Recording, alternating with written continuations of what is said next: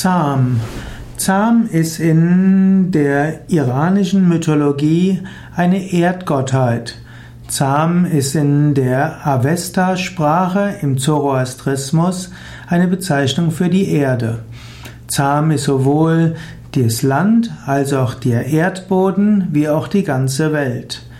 Die Erde gilt als ursprüngliches Element im Zoroastrismus. Und so gibt es eine Göttin namens Zam und diese ist die Verkörperung der Erde. Das Wort Zam hat vielleicht auch einiges zu tun mit dem baltischen Zemes und dem slawischen Zem und beides bezeichnet auch den Planeten Erde wie auch die, den Erdboden.